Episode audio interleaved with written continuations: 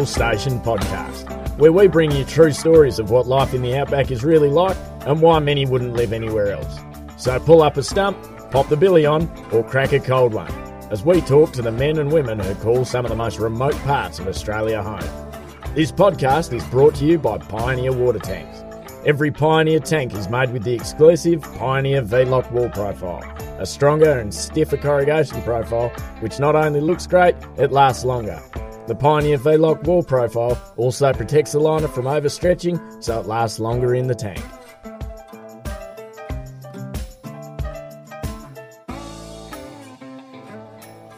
Welcome back to the Central Station podcast. My name is Steph Coombs and I'm your host. And in today's episode, I'm sitting down with Danielle Doyle. Danielle is from Mittiebah Station on the Barkly Tablelands, and in the last seven years or so, she has become an iconic character of the Outback because of her insightful and also hilarious blog, Miss Chardy. Labelled by her husband as an indoor cat, Dan is not your typical station manager's wife. She doesn't ride horses, and you won't catch her out on a muster or in the cattle yards. She's unapologetically authentic and has built a family and life that she loves in the middle of bum truck nowhere, as she calls it, despite not fitting in. In this episode, we have a yarn about Dan's experience of marching to the beat of her own drum and the launch of what her husband calls the most effed cookbook ever.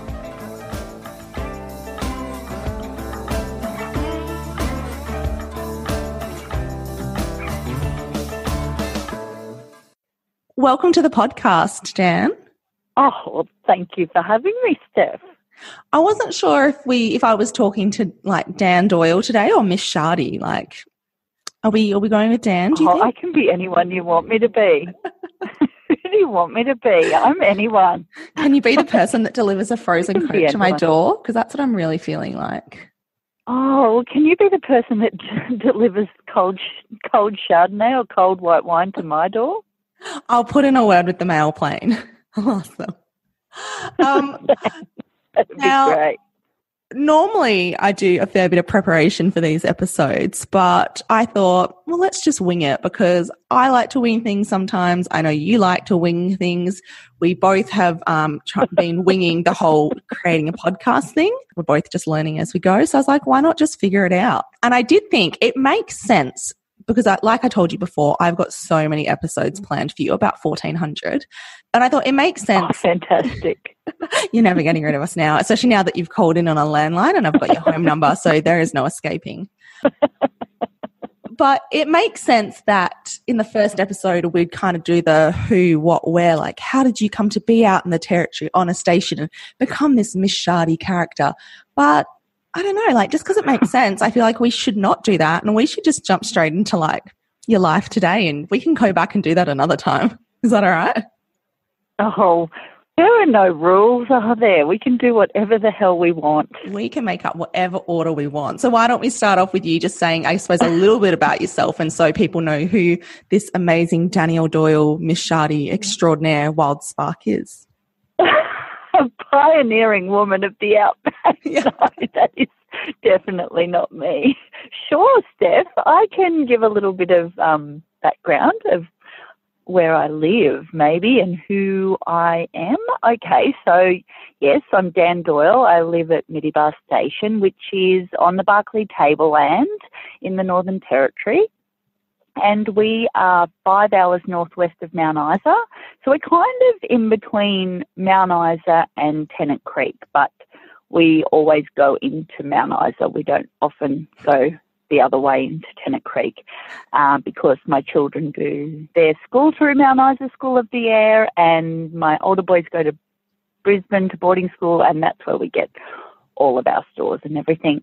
Um, so I am married to my husband Marty, who manages this station that we live on and work for the North Australian Pastoral Company, and he has been with them for a, forever since you know 1921.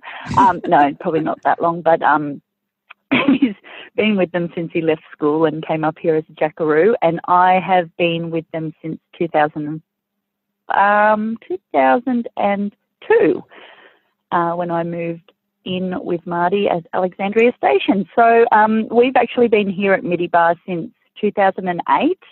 Um, so we've been here for a fair while, and we have three boys. We have Tom, who is 15 and he's in year 10 down at boarding school in Brisbane. Then Harry is in year 8.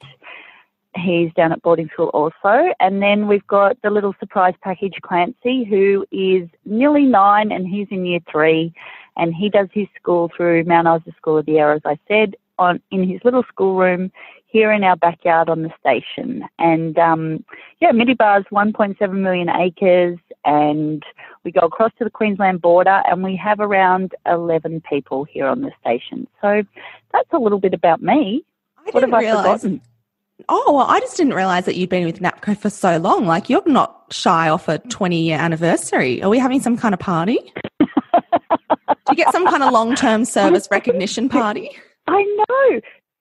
It doesn't feel like that long. Marty's been with them for he's probably over thirty years. But um yeah, it is it is a while, isn't it? That's I suppose I came up here um yeah, I came up here in two thousand and one as a governess for one year and um then I was going to move back to New South Wales and that didn't turn out so well. I'm still here. Yeah. Um, I feel like you should. I mean, we, we often talk about a labor retention issue in this industry and how it's hard to get good people and then get them to stick around. But clearly, NAPCO is doing something right if you're here almost 20 years later. So happy. Yeah. Um, I think They are. They are, Steph. And, and do you know most of their managers are exactly the same, really long term. That's that's sort of the story of all of their managers, really. Interesting. We'll have to do a special NAPCO episode. Mm, Um, now, I suppose yeah. you and I met in 2014 at the Barkly, one of the Barkly, because there's two each year, I think, Barkly Ladies Day out at the road. Is it, what's the roadhouse called? Yeah. Yeah, we've only been sort of, it's the Barkly Homestead. Oh, there, yeah, that's the one. So yeah, that's when we met, and you Yeah. had just in that year you just started your blog, Miss Chardy. Oh, is that? I was trying to remember what year it was that that you and I met, and yes, gosh, so that was the yeah, that was the year. Yeah, I forgot Miss Chardy. I didn't really tell anyone about that, did I? Uh, yeah, so I did start that back in the beginning of 2014. Steph, um, I'd been on the station for a couple of months over the wet season, and on Mittiebah Station, when it rains, you can't go anywhere. We've got about 200 k's of dirt road, and the only way out is by air. So I was stuck here with my family um, and just maybe one or two um, staff members. But yeah, I was going a little crazy. It was just myself and a bunch of blokes, and I'm an extrovert, so I was really craving the outside world. And so, yeah, my friend Felicity told me to check out this blog, and I started reading this blog that I, uh, you know, I didn't even know what that was, um, and really dug deep into that blog. And yeah, then I thought maybe I could do this. Maybe I could write. Um, about my life up here. And so, of course, I did because I think I can do anything, though I have no clue what I'm You doing. just got to wing it. I decided, I know, and I don't know why I think that just because other people are doing these things that, well, anyone must be able to do it. But, you know, normally these people are actually trained and professionals. But that's okay. I just Googled how do I start a blog on WordPress. And off I went. Um, just read and read and read and YouTubed and and just yeah, found my way around what like it was like they were talking a whole different language using words like widgets and back end and I just had no clue what I was doing. But I figured it out and I started Miss Chardy and that was because I like Chardonnay and I was trying to think of a name for the blog and um yeah, I thought, well, Miss Chardy it is, Laughter in the Outback. And I just wanted to share my life and show people um, you know, what life up here on a remote cattle station looks like and that there are actually real people living up here and um yeah, and it's just grown from there. It didn't yeah, I didn't really think about it. I just wanted to share what our life was like and and um just, you know, bit by bit and year by year it's grown into a real little community of um, fabulous women. It has, and I think my favourite thing about you and the blog, and I suppose almost you'd call it like the Miss brand because you've got your Facebook page as well, and then that's led on to we'll talk about Wild Spark in a little bit.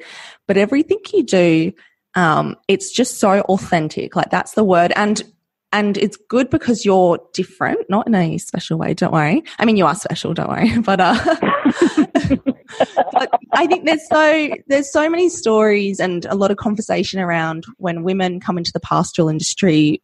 Uh, if they do come in um, or or end up being a manager's wife or the partner of a manager, that it's all about having to fit in and conform and kind of you know like buck up and you're you know that's that's your life now and that's who you are. Whereas you're kind of you've kind of done it quite differently where you are still you've still um, how do I explain this? Like, like I, I, remember reading in some of your blogs, like you don't really like horses, or you don't go mustering, and you you kind of like you're there on the station, but you're not it, you're kind of showing that you don't there's not just this one idea of a station manager's wife and that you're all just you know yeah. running around. Like you're just this hilarious woman who drinks japanese slippers and writes these incredible blogs and i might have made that sound a little bit more simpler than what your life actually is but um yeah it was kind of like you're doing it your way. You're not trying to be someone else or feeling like you need to fit in and Steph, I think because the first blog that, that my friend Felicity told me to get onto, it was called um, It's Baby Mac.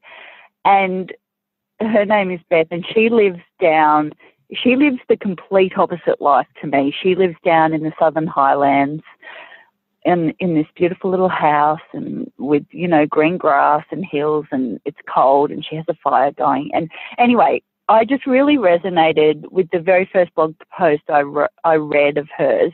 Really resonated with me, and she was. It was just no bullshit. She was so honest and real, and and that's what I really loved. I loved how authentic she was, and that you know she wasn't pretending to lead this perfect life. Because in my head up here, when I'm up here on the cattle station, and I haven't seen my friends for a while or I, ha- I haven't been to anyone's house, in my head, everyone is li- living this perfect life. And in my head, their houses look like something out of a country style magazine. But in reality, I know, well, I, I think that's true, but I know it's not true. Like, there's very few people living a life that looks like it's out of a country style magazine. Um, and I don't realize that until I do pop over and see my friend Shelley next door, who is, you know, an hour and a half through the paddocks in a different state.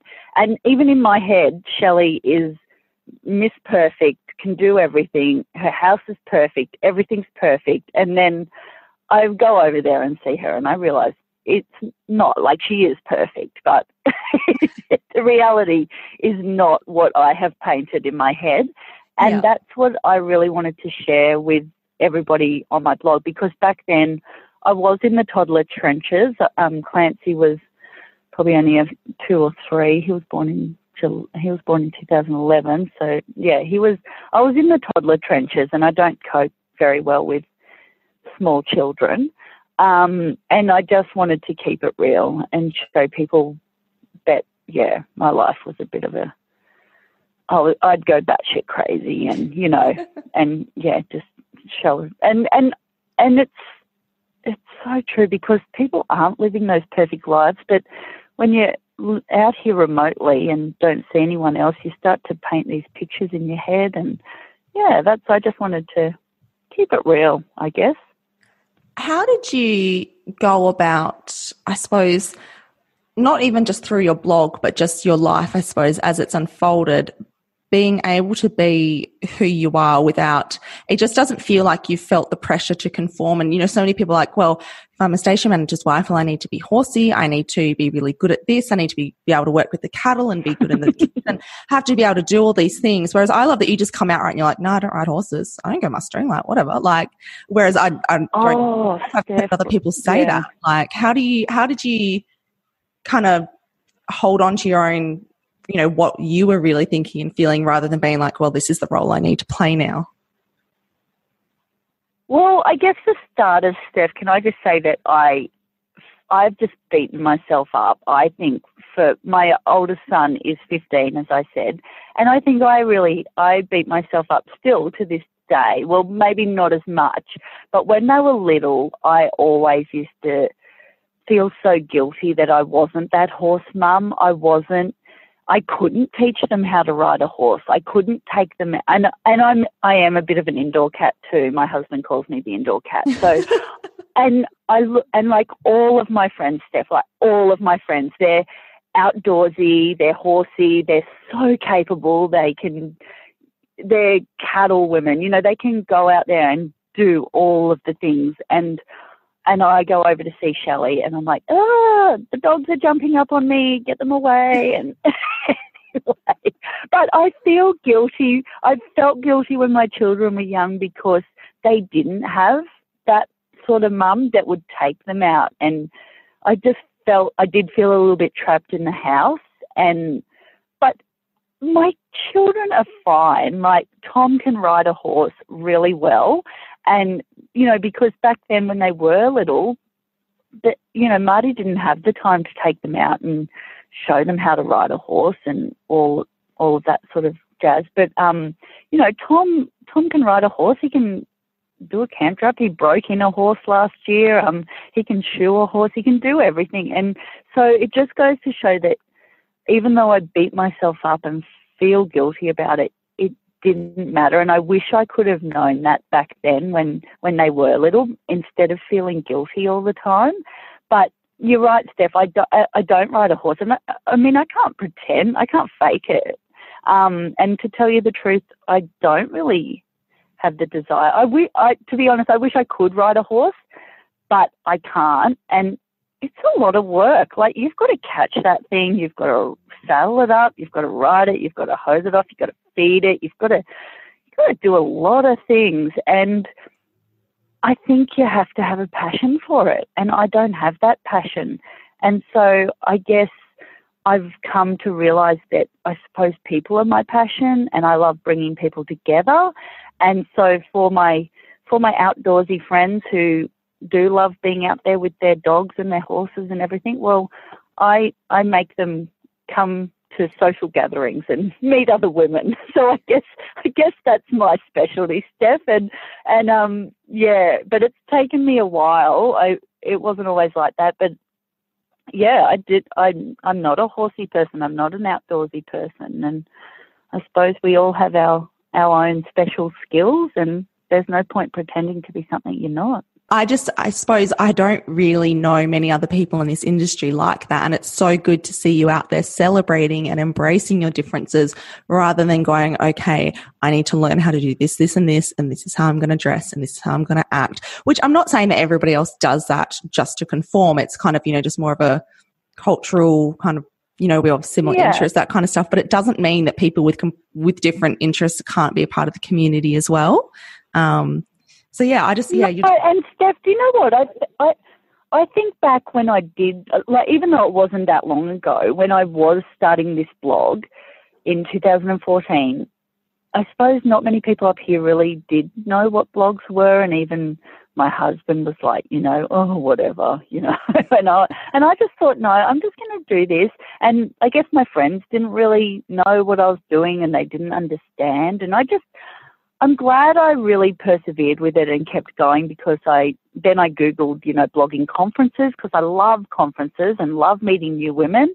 And from going to a few blogging conferences down on the Gold Coast, well, I've now got a whole community of other women in my life who are, I guess, from my blogging life, who who are now actually my friends in real life, and and that's pretty amazing that I've been able to meet those women and, and then as you said through Wild Spark, which is a whole different story, bit of an offshoot of Miss Chardy Wild Spark, I've actually been able to introduce my my friends up here with my blogging friends through Wild Spark events and yeah, it's just funny where where these things lead you. Like when I started Miss Chardy, I didn't think for a second that that's where it would be. And that I just think if you do want to do something just poke along with it and believe in yourself. And even though other people mightn't understand what you're doing, one day they will because now those people who didn't really understand what I was doing. Well, now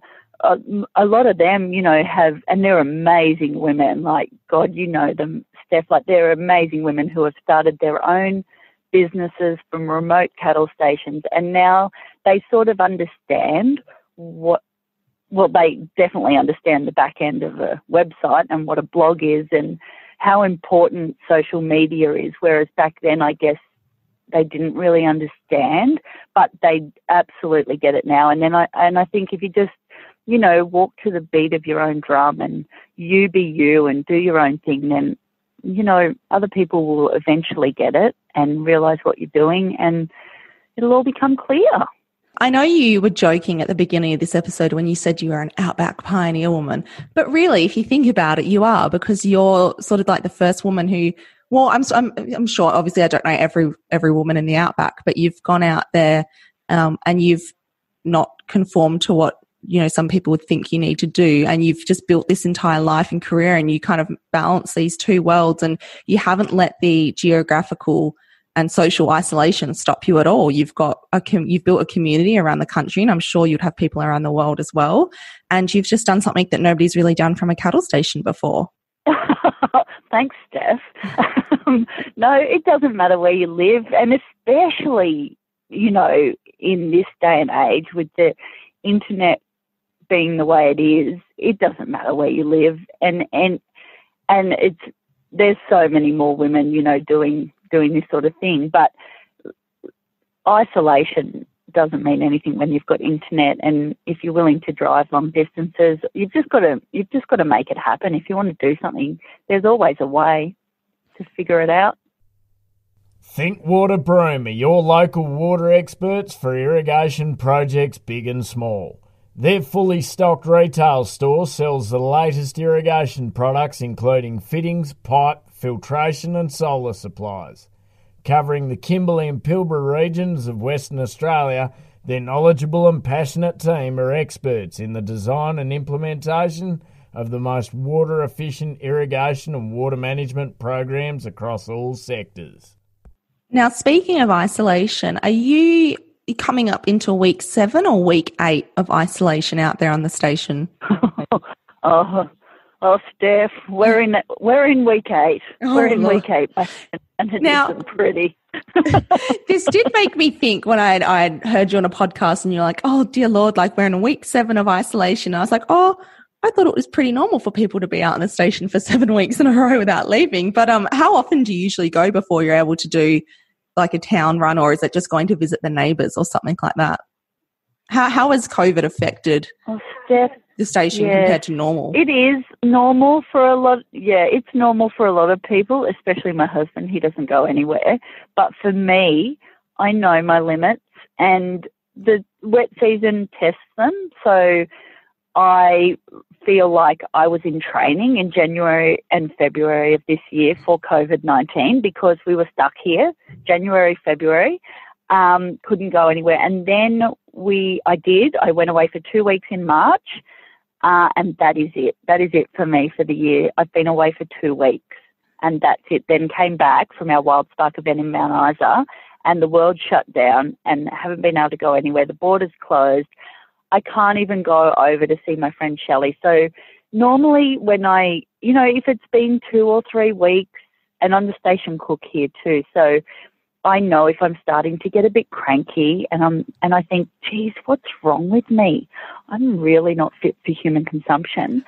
And it's normally when I've been here for a good three or four weeks maybe, I know that okay, it's maybe time for a town trip, just quick trip into town for the night, do a few jobs, or if I can't get to town, I know at the very least I have to duck over and see Shelley and and have the night with her and just go somewhere different, see other people, chat, just recharge my batteries.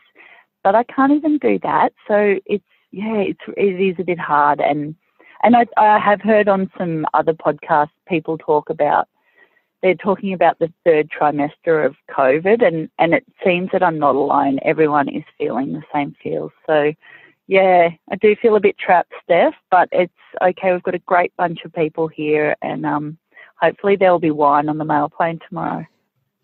Yeah, talk us through what it's been like not being able to leave for seven weeks. And as I say, like I totally understand where you're coming from when you say that you um, you do need to leave every now and then. I get the same feeling as well that you just need to go somewhere different, see something new, have a conversation with someone different, and just kind of yeah, I don't know.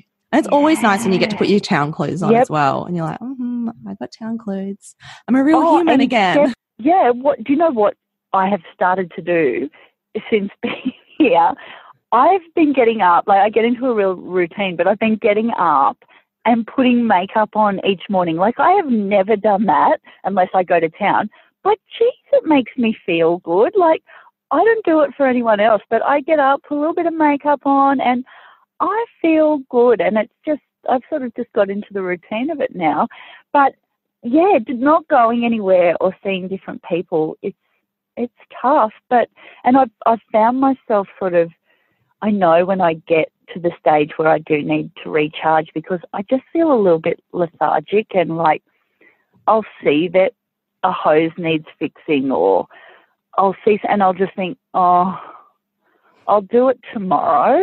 Yeah. And and I I know that if if I could leave and go and see some like go over shows or go you know see someone else see how they do things I come back refreshed with a bit of a bounce in my step and wanting to do, you know, wanting to be better and do things and get things sorted. But lately, I'm just, oh, the motivation seems to be sort of dropping, and I'm like, oh, this isn't good. But um, yeah, there's nothing really we can do about it.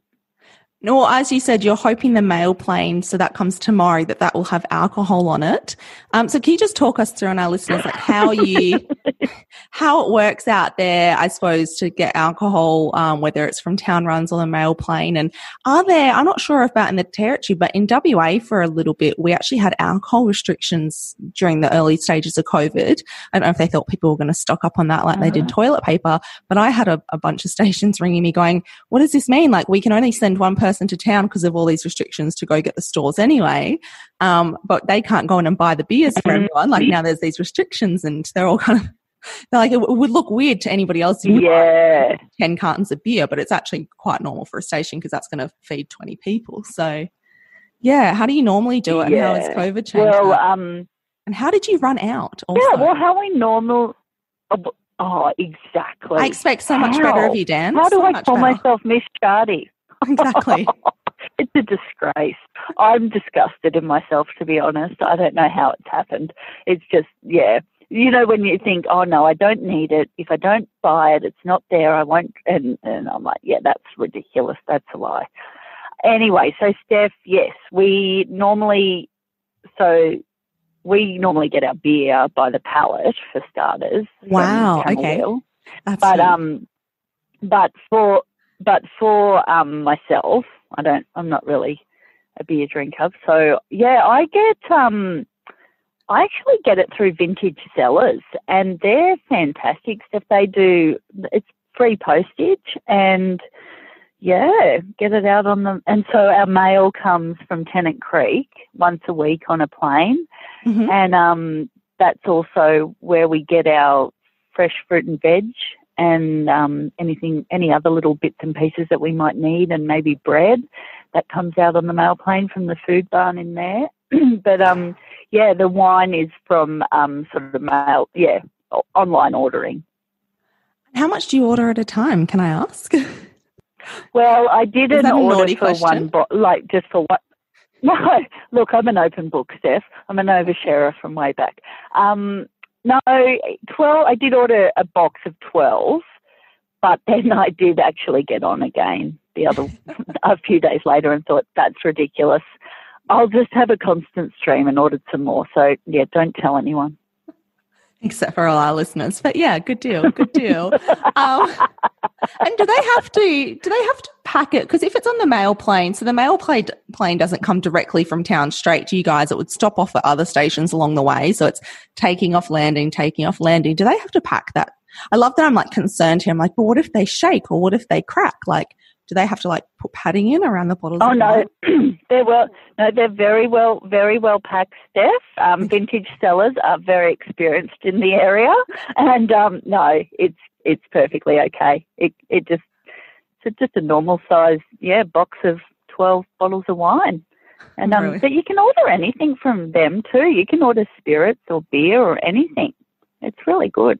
That's so good. I'm glad you've got like your supplies down pat and you know exactly. I'm sure you just, you must just ring up now and be like, hey, this is Dan. I'll have the usual, please. Like, charge it to my card. I've got an open tab. Oh, I know it's terrible. well, I, you know that mail. If that mail plane doesn't have the wine on it, oh gosh, I don't know what's going to have to take up drinking forex. Oh my God. Is there like if you put if you cut up like some lime or some some kind of citrus and kind of splice it over the glass and pour the beer into a glass, will that make it any better? What if you put 4X into a into a champagne glass and water it down a little bit so it's like a paler color? Then it could pass a chardonnay. Oh well, don't don't laugh, Steph. I actually last night did actually pour a beer from the can into a into a glass, and I was considering using a wine glass. That's where I'm at. That's where I'm at in week eight. I'm pouring the beer into, and it's not even a glass that because we we turn our Leggo's tomato paste jars into glasses. So we just scrape off the label and use them as like water glasses. So there I was, week eight of COVID 19, drinking my four, can of 4X Gold in a Leggo's tomato paste jar. That's where I'm at. Oh, how the mighty have fallen. Oh, that is Oh, brilliant, not Dan. and meanwhile, you're having to cook for the whole station and you can't see your friends and you're home. Are you homeschooling or do you have a govy for that? Oh God, no! I have a govy. Okay. Geez, I don't have the patience for, for teaching. Give me the cooking any day.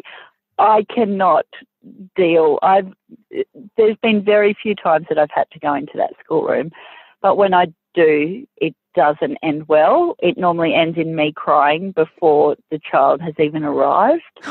and yeah, it doesn't end well. It doesn't end well, Steph. So yes, I'm very lucky. I've got a governess, and then my two boys. Thankfully, they're in year eight and year ten. So I'm just hoping they're doing their work. I've got them set up in little cottages where I've got Wi-Fi connected. So um, they're probably not doing their work, but in my mind they are. So yes, that's where I'm at. That's all right. You just pour another beer and it will all be fine. All be fine. that's terrible, isn't it? These wheels are falling off.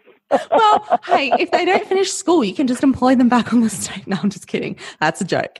Um, they will Oh, finish and school. yeah, that Tom Tom just Tom just wants to be out working. He's Yeah. in year ten, and um, yeah, he's like, yeah, they're very unenthusiastic about going and doing their schoolwork. Now, how long have Mm. you been uh, running the kitchen at Mittiebah? Because I don't know if you were doing that when I first met you. Have you been doing that for a long time? Oh, I like that running the kitchen. Thank yeah, you. no, Steph. yeah, no, I'm you're not the cook. You're the head. on. You're the I'm head the chef. kitchen manager. Yes, you are. You are. Thank you. Yes, chef. And I say to myself, yes, chef. Yes, chef. I'm also the dish pig and the kitchen hand. Um, yes, Steph, I have been, when, how long have I been doing that for? I've only been doing that for probably two, nearly going on two years, not quite two years. Um, we were really lucky when we moved here. We had a beautiful cook, Susan, and then Susan moved on, and then we had Aileen and Brian came, and they worked for us. Aileen was the cook, and Brian was the bore runner, and they were with us for about seven, six or seven years, I think. And so we were super, super lucky and very spoiled. They were butchers, and Aileen just did everything. She was like superwoman. I learnt everything I know from her everything about running a kitchen and how to be a station cook I learnt mainly from her and from the other beautiful women who I worked for up here. And um, yeah, we were spoiled. So when my kids were really young, I was lucky to have Aileen. I didn't have to even think about the kitchen. And then, um, yeah, she ruined us a little bit for cooks, um, I must say. And then, yeah, so we had a we have had a um, few cooks in between, and then yeah, I've been doing it for the past two. I just thought, oh, I'll just do it. I can't I just couldn't be bothered finding a finding a new cook and and um, yeah, so I've been doing it ever since. Didn't if you had have told me sort of three or four years ago that that I would be doing that, I would have laughed, and that if you had have told me I'd be enjoying it, I would just would have laughed because I just never. I, I used to go over there when Aileen was cooking, and she would have everything super clean and organized, and she was never stressed, and her food was awesome, and and I just didn't know how she did it all, and I couldn't even imagine. But um, I suppose as the kids have gotten older and the older two are away at school and Clancy's at school, it's definitely easy to do it without children under your feet or Lego all around the kitchen. Um, yeah, I don't know how these women do it who they're teaching their own kids, they're cooking for all of the crew and they're doing everything because oh, I'd be a nut nutcase. Like I'm just lucky that I don't have to teach Clancy and I can concentrate on feeding our feeding our wonderful crew. Well, you seem to have picked it up pretty well and must be going fairly strong because you've released a cookbook this year, which I just love. Can you tell everyone what your well, what you've called the cookbook and then what your husband has called the cookbook? okay, the cookbook, yes.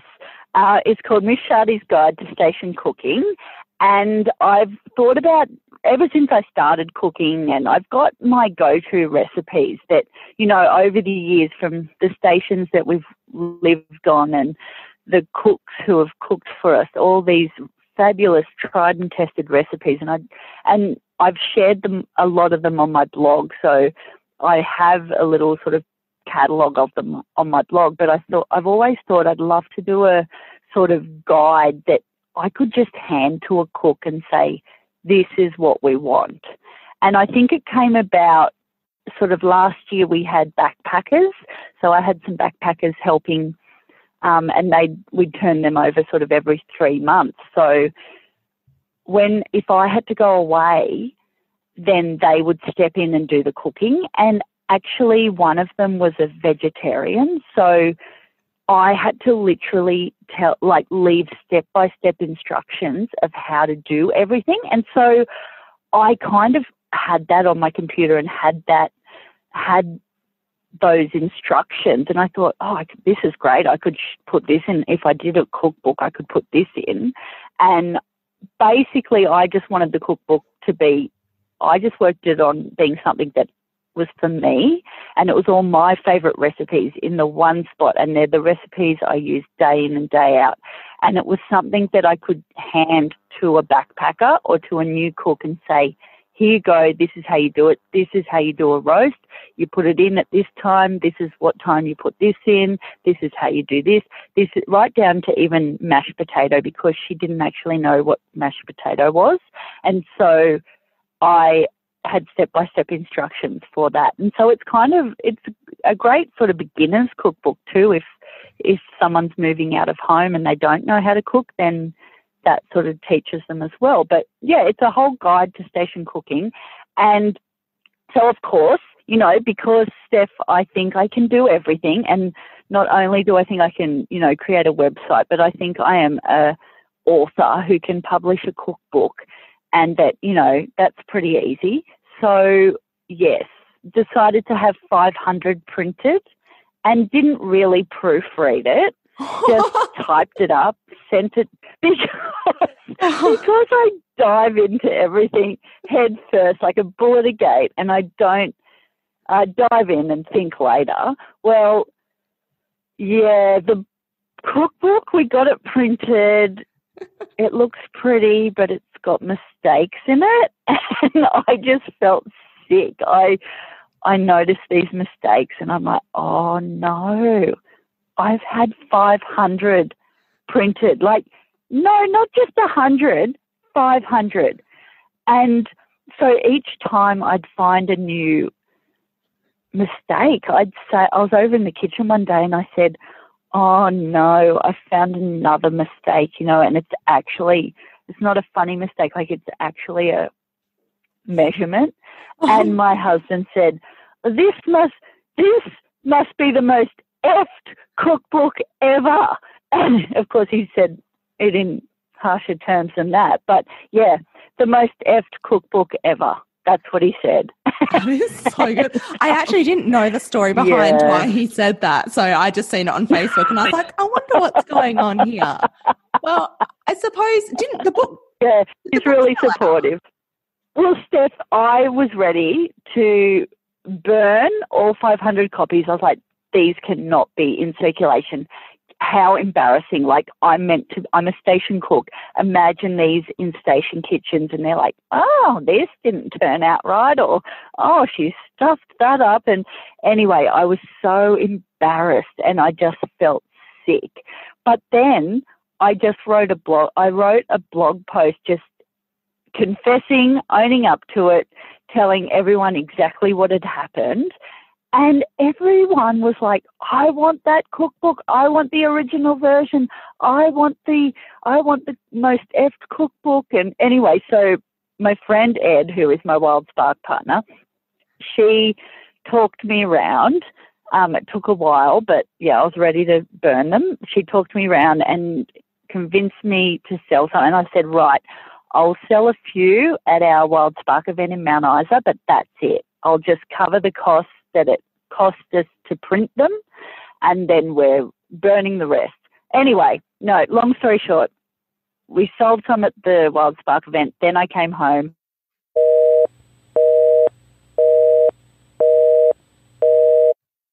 Hi guys, Steph here. So even though I'm the one in town and Chards is out on a very remote cattle station on the Barkly, was actually my internet that dropped out at that point and I had to wait for it to calm down, turn itself back on so I could call her back. Anyway, this is where we picked up our conversation from. Yeah, I was ready to throw the books out and then we took them to Wild Spark and I was just going to sell as many as I could to cover the costs of what it cost us to print the books. And then I can, and then everybody was saying they wanted they wanted the original copy. So I thought, okay, I'll have a little sticker made up to put inside the book. And we had the books down at a warehouse in Brisbane where they were going to be distributed from, um, dispatched for post, like instead of me sending them from up here on the station, which would take forever. Um, so yes, I decided before I could put them online, I would have this sticker made up and that sticker sent to the warehouse where it would get put in the book with any mistakes to be fixed. So then once that sticker arrived, I put it online to sell. And um, because I think I'm a web developer as well, I created a little online shop on Miss Chardy. And um, yeah, click like told everybody because I had people messaging me asking me, "Oh, I really want to buy your book. I don't care about the mistakes. How do I buy your book?" And I'm like, "Okay, I've got to have a launch date where hopefully the sticker will be at the warehouse." And I was like, "Yep, okay, the 6th of I think it was the 6th of April." I said, "Okay, yep, done." And so, yeah, had my website all sorted, had some friends, my beautiful friend Amanda from Sunday Cowgirl, gosh, she she spent some hours helping me with that, and also my other friend who I met through blogging, Kirsten from Betiquette. Um, she, they helped me so much with the back end. Anyway, that's a whole different story. But um, yeah, launched the cookbook online, and it sold out in just over 24 hours, Steph. So it was crazy. We were really not prepared for that. We, we were totally unprepared for that. Um, just would have been happy to sell a few. Yeah, that's that's incredible. as as from somebody who's also had a well, Central Stations had a book, and after the first, when we got the second print done, it was up to us to sell them rather than going into retailers. And so, for somebody who knows what it's like to try and sell a book, like that is incredible. How exciting! And if you think about oh, it, it yeah, crazy. It was well, I was just thinking, like, while your husband's like, oh, it's the most F cookbook ever, it is a collector's edition. It's a first edition. In hundreds of years from now, people are going to be like, look at this first edition Danielle Doyle book. Like, mine's got the sticker in it, whereas you've got, like, you know, the second or third oh, edition. Like, it's embarrassing. No, it's hilarious. also, and the more, the think, more, the more honest we were, the more people wanted it. It was crazy. Maybe they just felt bad. They're like, oh God, we've got to try and ease her financial burden.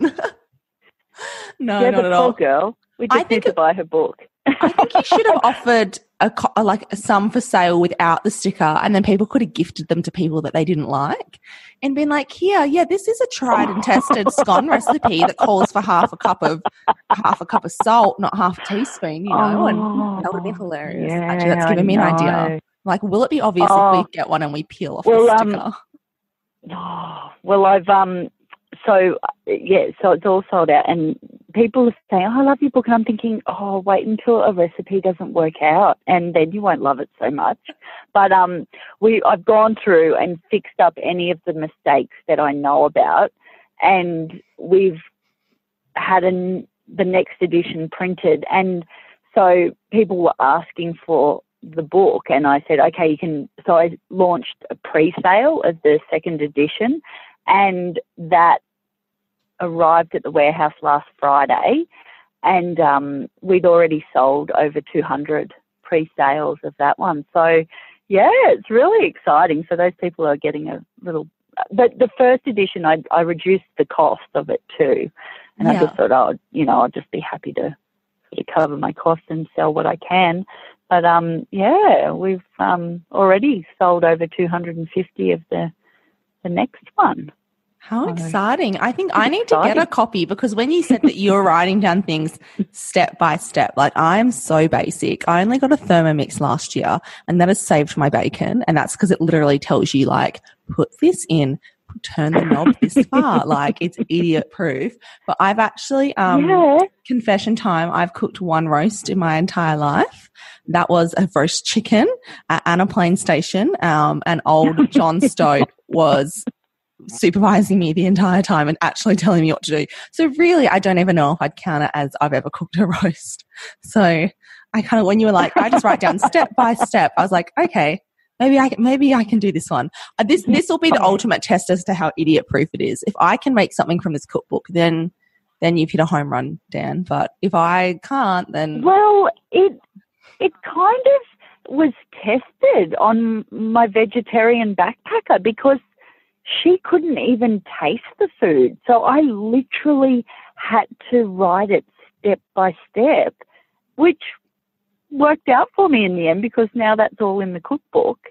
And um, and I think if there are if there's anyone thinking, oh, I might like to be a station cook, well, this is the book for them because it sort of tells them. I mean, it tells them how we run our station kitchen, and every station kitchen's different. But and also, Steph, a lot of the recipes I have, I've got the single, double, triple, and quadruple batches. So you know, if you're making a batch times four, you don't have to try and times it in your head. Like it's all there for you. yeah. So Um, do you guys do your own killers out at, at Yep. Yeah, yep, yep. So the crew go out and we're actually due for one soon because we they go out and get it and then we hang it for about a week and um yeah, my husband and Georgie, our head stockman, normally break it down and they make the they make sausages and um corn the beef. How do you like to get involved in that, or is that one of those things where you're like indoor cat, indoor cat? Mm, I'd prefer not to. I have done it. Um, I have done it with Marty, and he's tried to show me how to make sausages, but no, I'd prefer not to learn how to do that. Um, I can corn the beef if I have to.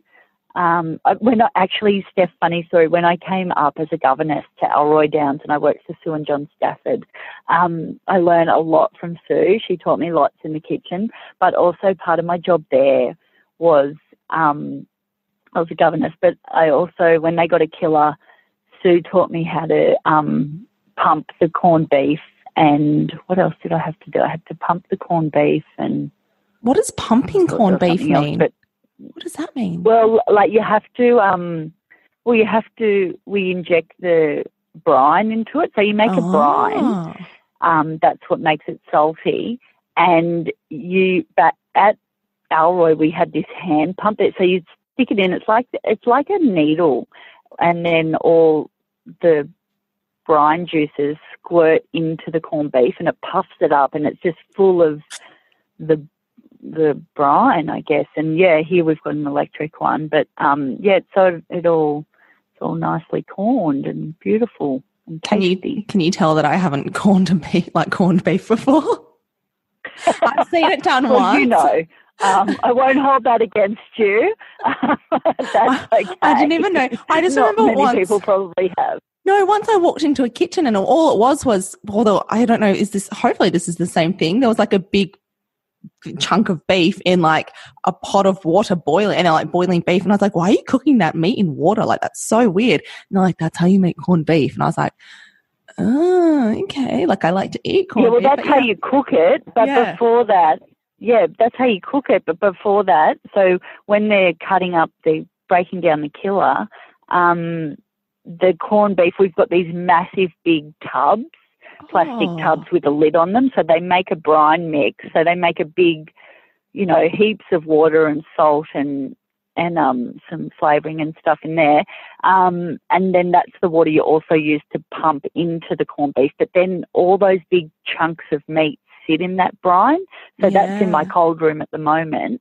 And then when I want to cook a piece, I pull it out. And yeah, you normally cook it in some boiling water. But my trick is now a friend of mine taught me to just stick it straight in the slow cooker. I don't put any liquid in, just throw it in. It sounds ridiculous. It sounds like you need water, but you don't. It works, trust me. Stick it in the slow cooker. I slather it with some Dijon mustard and some honey. My mum told me that one. And I turn it on. And I, if I need cold meat for the next day, I might do that, like pop it in like that the night before I leave the kitchen. And then the next morning, just pull it out. Like I might put it on low and leave it cooking all night. Um, but yeah, for dinner, I'll put it on sort of maybe 10 o'clock in the morning and just turn it on and it is delicious. And by the end of it, that slow cooker is full of liquid. So Oh there's a little handy hint for you. That sounds amazing. now I'm regretting the fact that I don't know how to make corned beef. Um, I'm coming to visit. Oh, you'll be right, Steph. You'll Now- be right. Now, yeah. Come So, and visit. I love visitors. oh, the minute these restrictions are lifted, don't you worry. I'm coming out there. Charles Darwin University's Agricultural and Rural Operations team focuses on North Australian production and business systems, offering current real world knowledge and experience by delivering both full qualifications and industry required short courses. Courses at the rural campus are designed to develop the skills required for work on a North Australian beef cattle property or in the top end ag industry, while providing a sound knowledge base in the pastoral and agricultural industries. They have dedicated staff who specialise in workplace training and assessment and recognition of prior learning. They will come to you and service some of the most remote areas in the Northern Territory. Find out more at cdu.edu.au. So we've covered a bit today. We've covered um, a little bit about who you are, where you are, um, the ISO, how like, and just just how you're a bit different. I mean, I don't. I, as, as soon as those words come out of my mouth, I'm like, Steph, don't say it like that. That sounds so offensive. But basically, how you're I'm a little Unapo- bit different.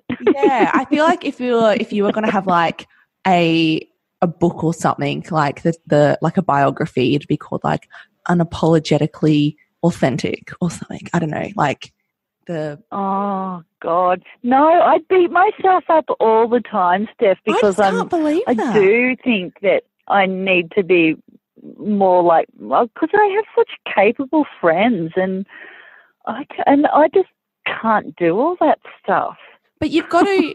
But this is what I love. Like everybody brings something different. Up, is there? No, well, and everybody brings something They different to the party. It's so true. you know, you're making the Japanese, and, and it may be like, oh yeah, you caught the horses, or you did this, or you whatever, you know, went out in the yards and did that. But I made the Japanese slippers, and I taught you how to start an online shop, and and it's not really a, and this is something I've actually written a blog about before. It's and I called it not better, not worse, just different, because it's not, oh well, maybe you can do that, but I can do this. Like it's not like a competition to be like, well, it's not like saying that you know one's better than the other. It's just different. Like yeah, maybe you can fully brand and castrate and do everything in the yards.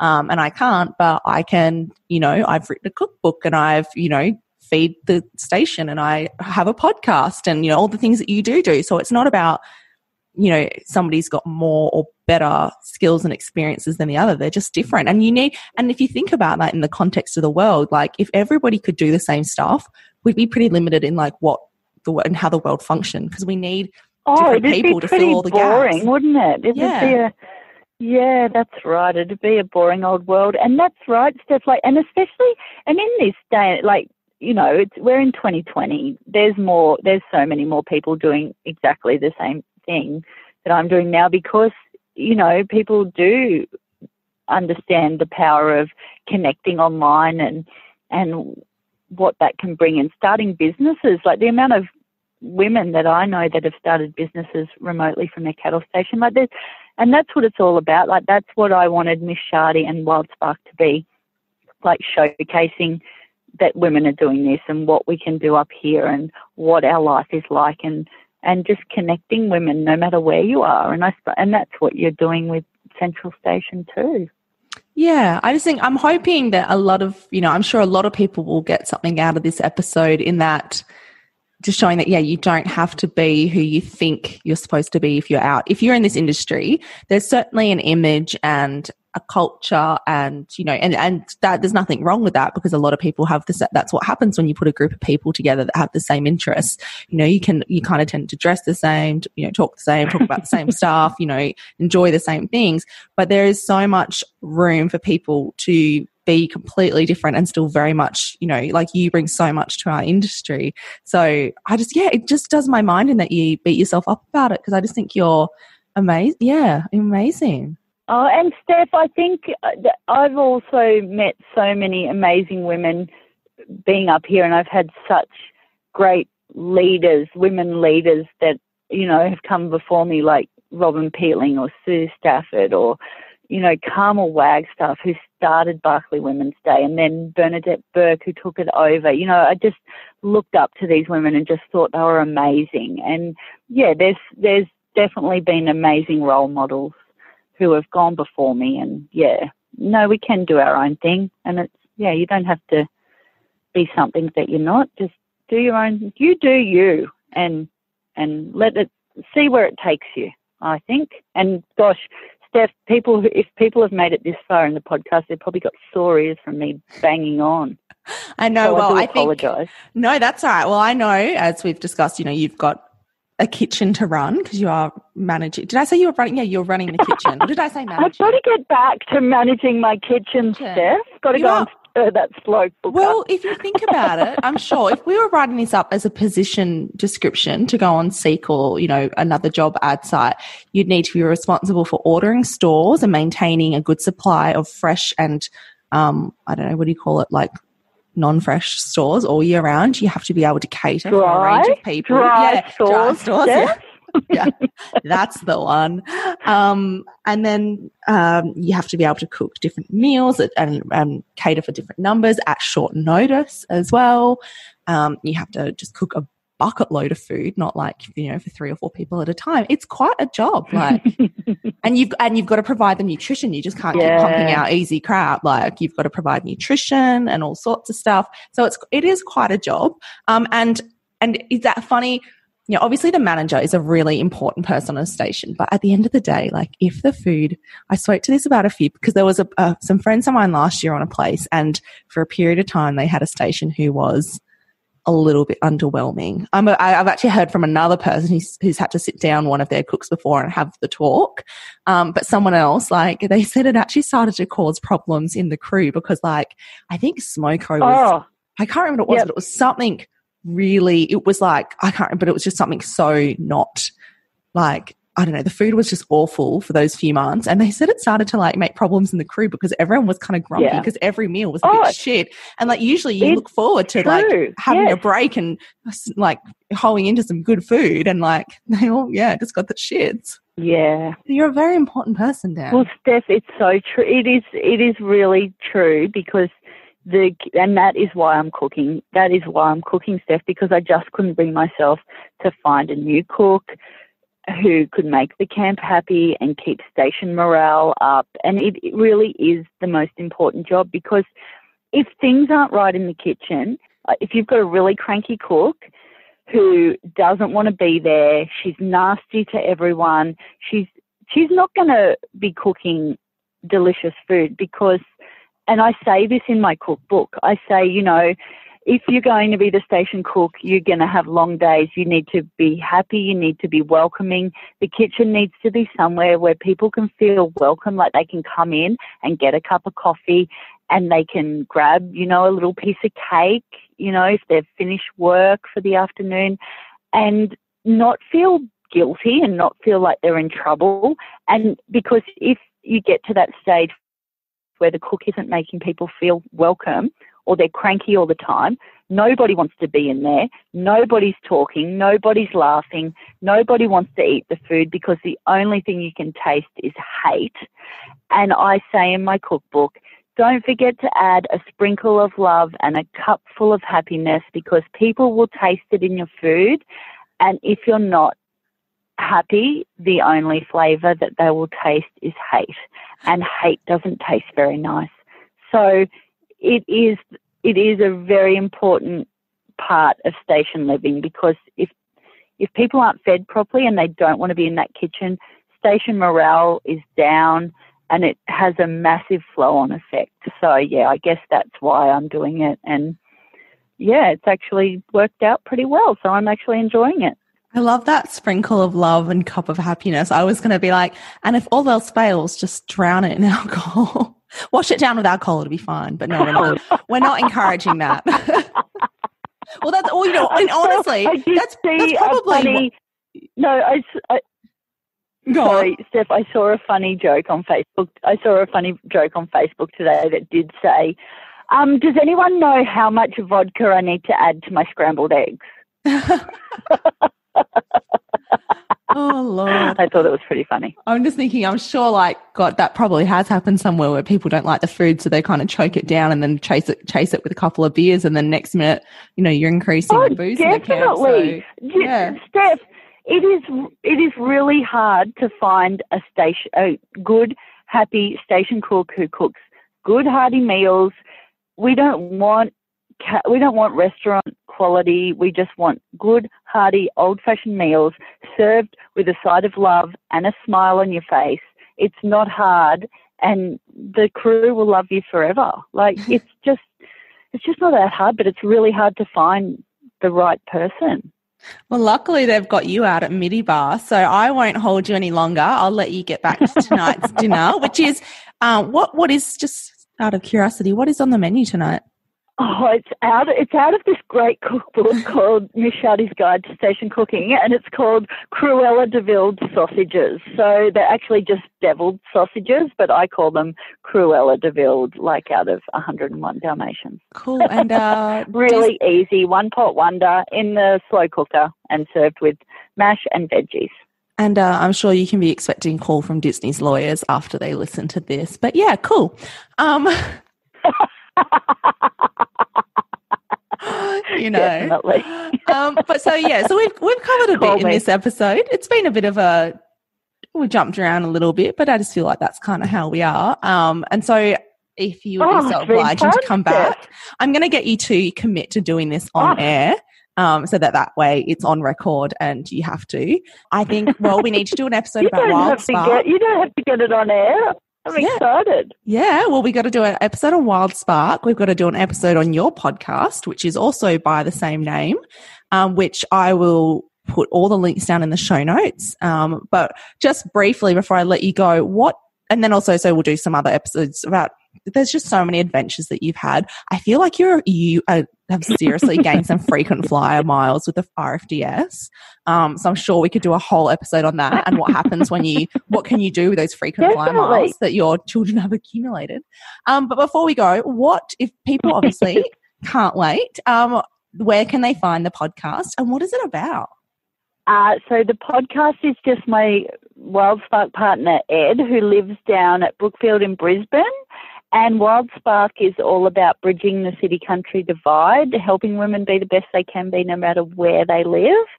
and it's just we're just basically two crazy ladies who just love we're we're so alike. We just love people. We love bringing people together.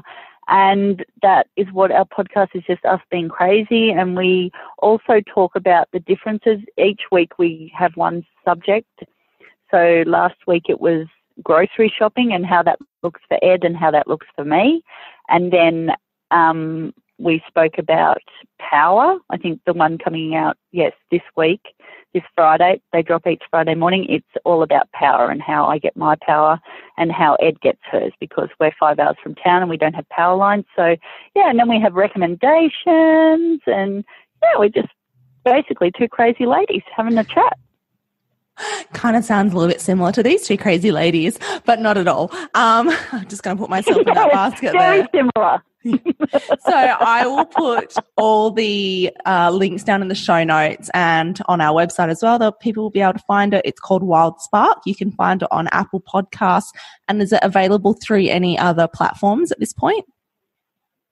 Yeah, it's on Stitcher and Spotify too. And there I don't know where else. I don't really know how to find out that, but I know it's definitely on those. If you're not on Apple, you can get it on Spotify or Stitcher. Perfect. Well, I look forward to the next episode, Dan. We might talk about Wild Spark, or maybe we'll talk about the podcast. Maybe we'll talk about your RFDS frequent flyer miles, um, or maybe you can teach me how to make a Can't Japanese wait. slipper. So, which is, even though Oh, you're, course. I, I always find it interesting that your name is Miss Chardy because you like a good Chardonnay, and yet you're always drinking Japanese slippers. Which, to be honest, I don't actually know what's in a Japanese slipper, but. Um, oh well, well, you'll find out. You'll find out. All right. Thanks so much for your time, Dan. Thanks, Steph. Talk soon. Bye.